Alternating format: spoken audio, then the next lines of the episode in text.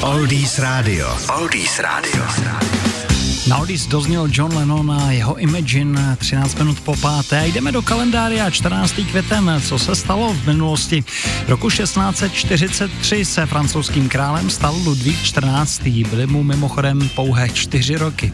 Roku 1855 poprvé vyšla Babička Boženy Němcové, její nejslavnější kniha. Roku 1862 byl ve Švýcarsku patentován chronograf, který bral v úvahu rozdělení i na minuty a sekundy. 1864 Jan Prokeš ze Soboty představil fungující model pražského orloje. Do té doby si 150 let nikdo neviděl rady s opravou špatně fungujícího orloje. Byla vyhlášena finanční sbírka a začaly tahanice, kdože orloj opraví. Prokeš, který celý systém vymyslel, byl ale málo průbojný a zakázku nakonec dostala jiná firma.